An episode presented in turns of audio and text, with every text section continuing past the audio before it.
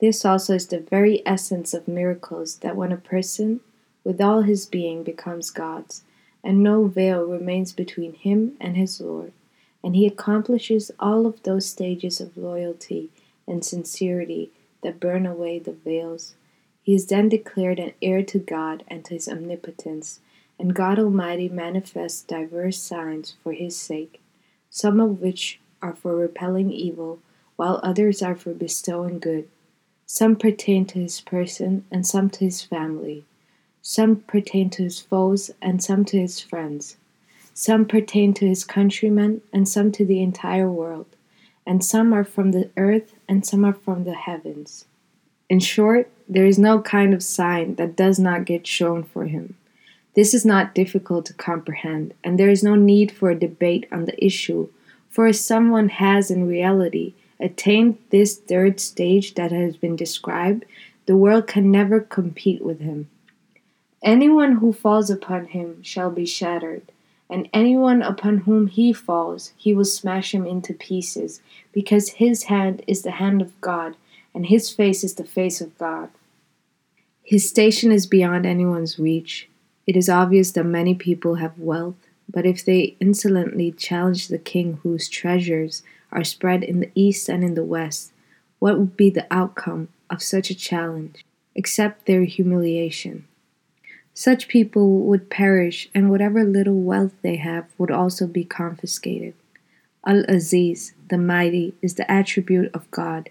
He does not grant His majesty to anyone except those who are lost in His love. Az-Zahir, the Manifest, is the attribute of God, and He does not grant His manifestation to anyone except those who are to Him as honored as His unity and oneness, and are lost in His love to the extent that they have now become as honored as His attributes.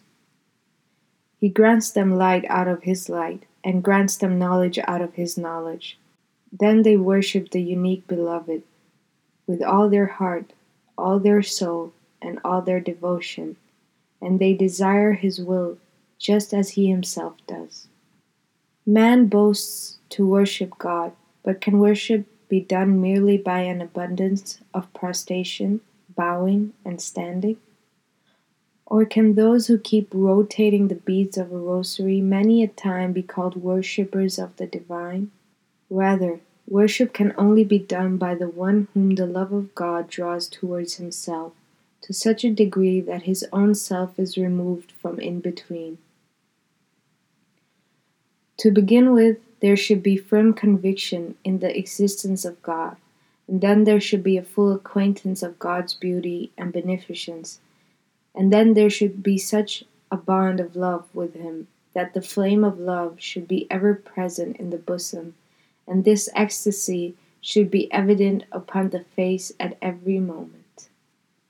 God's greatness should be so firmly planted in the heart that the whole world appears dead in front of his being, and every fear should be only related to his being. Pleasure should exist only in the pain endured from him, and comfort should exist only in seclusion with him and without him the heart should find no tranquillity with anyone. If such a state is realized, this is what is called worship. But how can this state develop without the special help of God Almighty? That is why God Almighty has taught this supplication. Chapter 1, verse 5 of the Holy Quran. Meaning that we do worship you, but how can we give worship its full due until there is special help from you? but this rank cannot be achieved without His help. The hallmark of having achieved it is that God's greatness and God's love should be established in the heart, and the heart should trust Him alone, and he should prefer Him alone. He should choose Him above everything, and consider His remembrance to be the sole purpose of his life. And if he is commanded to slaughter his beloved children with his own hand like Ibrahim, or if he is given a command to put himself into the fire, he should carry out even such testing commands with the zeal of love. He should endeavor to such an extent in seeking the pleasure of his bounteous Lord that there should remain no deficiency in his obedience to God. This is a very narrow door, and this elixir is an exceedingly bitter elixir. There are very few who enter through this door and drink this elixir. It is no great feat to refrain from adultery, and it is no great accomplishment to avoid killing someone unlawfully, and it is no great virtue to abstain from bearing false witness. But to prefer God over everything and to accept every hardship of the world, nay, even to create hardships with one's own hands, for His sake, with true love and true zeal is such a rank that cannot be achieved by anyone except the Siddiq, truthful. This is the very worship to perform which man has been commissioned, and for the person who performs this worship, his deed invokes a response from God, which is called inam, reward, as Allah the Almighty says in the Holy Quran. That is, He teaches this prayer. Chapter 1 verse 6 to 7, meaning that, O our God, guide us along your straight path, the path of those upon whom you have bestowed the reward and have distinguished with your special favor. It is the way of God that when service is accepted, some reward is necessarily accrued for it. Therefore, miracles and signs, which cannot be matched by other people, are also bounties of God Almighty which are bestowed upon distinguished servants. As has been said, O ye who are entangled in your desires every hour of your life, how can you expect help from him with such a dark soul? If you practice such sincerity as was practiced by Kalim, the one spoken to, i.e., Musa al it would not be a wonder should a Pharaoh drown. Hence, the summation of this entire discourse is that no one can receive the reward of pure and pristine revelation without attaining the third rank of spiritual progress. And the recipients of this reward are those people who bring death upon their egos and they receive new life from God Almighty. They establish a perfect bond with God Almighty, having severed all bonds of their carnal self. It is then that their person becomes a manifestation of divine glory and God loves them. No matter how hard they try to conceal themselves, God desires to make them known, and such signs are manifested through them that prove that God Almighty loves them. The world cannot compete with them in any matter, for God is with them in every single path, and God's hand helps them in every field of battle. Thousands of signs appear in their support and assistance, and everyone who does not relent in their enmity is ultimately destroyed with great ignominy, because in the perspective of God, their enemy is his enemy. God is most forbearing and works without haste. However, everyone who does not relent in their enmity and is bent upon intentional malice, God attacks him for his extermination, just like a lioness when someone intends to harm her cub, attacks him with fury and ferocity, and does not give up until she tears him into pieces. It is truly in times of such trials that God's beloveds and his friends are recognized. When someone intends to cause them grief and insists on this torment and does not relent, then God strikes him like lightning and engulfs him in his wrath like a raging storm, and very swiftly he shows that he is with him. Just as you observe that there cannot be any ambiguity between the light of the sun and the light of a glowworm, similarly, there cannot possibly exist any ambiguity with anyone else in regard to the light that is given to them, and the signs that are manifested for them, and the spiritual blessings that are bestowed upon them. The like of their characteristics is not found in anyone else. God descends upon them, and the throne of God permeates their heart, and they are transformed into something different which the world cannot fathom. As for the question, why does God develop such a bond with them? The reply is that God has fashioned human nature such that it is like a receptacle that cannot remain empty of some form of love, and it is impossible to have a vacuum, meaning emptiness in it. Thus, when a heart becomes such that it becomes totally empty of the love of the self and its aspirations, and of the love of the world and its desires, and is cleansed of the impurities of base passions, then God Almighty fills such a heart that has become empty of the love for everything else with His own love through the manifestations of His beauty and grace. Then the world becomes the enemy of such a person. Since the world walks under the shadow of Satan, it cannot love the righteous.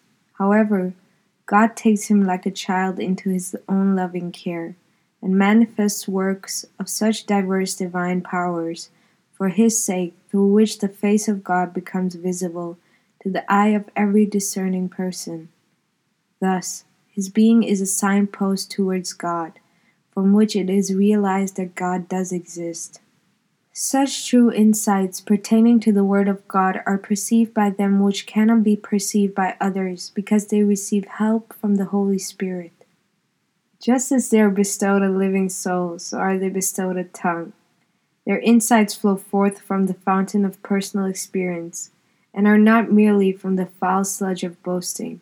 All noble branches of human nature are found in them, and corresponding to this, every kind of divine assistance is conferred upon them. Their bosoms are opened, and they are bestowed exceptional courage in the path of God.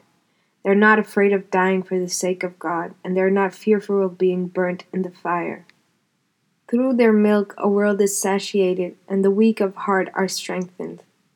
They are eagerly dedicated to seek the pleasure of God. They become His, therefore, God becomes theirs. When they incline towards God wholeheartedly, God inclines towards them in the same manner, so that everyone realizes that God is their guardian in every conflict. In truth, no one can recognize the people of God except that omnipotent God who sees the hearts.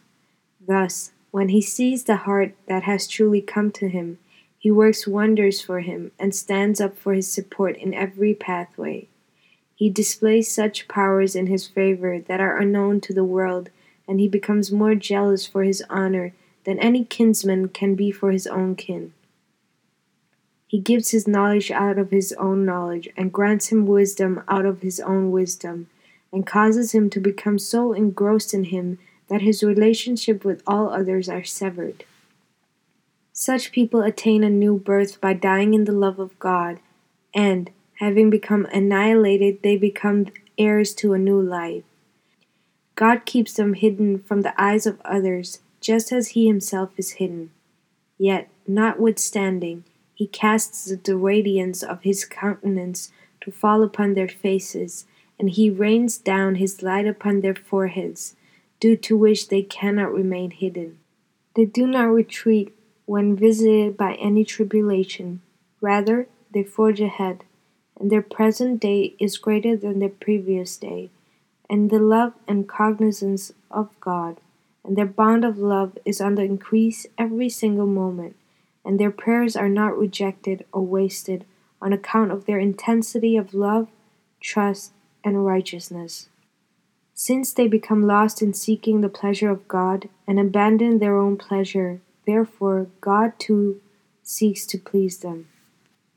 They are hidden beyond hidden, and the world cannot recognize them, for they have moved far away from the world.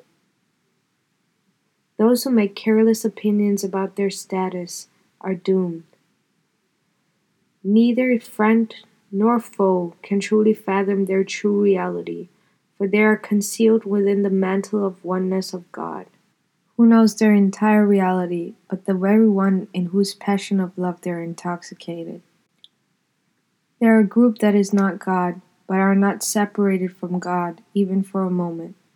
They are the people who fear God more than all others, who are loyal to God more than all others who demonstrate sincerity and perseverance in the path of God more than all others, who trust God more than all others, who seek the pleasure of God more than all others, who opt for the companionship of God more than all others, and who love their Lord of glory more than all others. Furthermore, in their relationship with God, they have advanced to the point which is beyond human comprehension. That is why God hastens to them with such extraordinary assistance that it appears as if He is a different God, and He displays such wonders for them that He has not shown for anyone else since the creation of the world.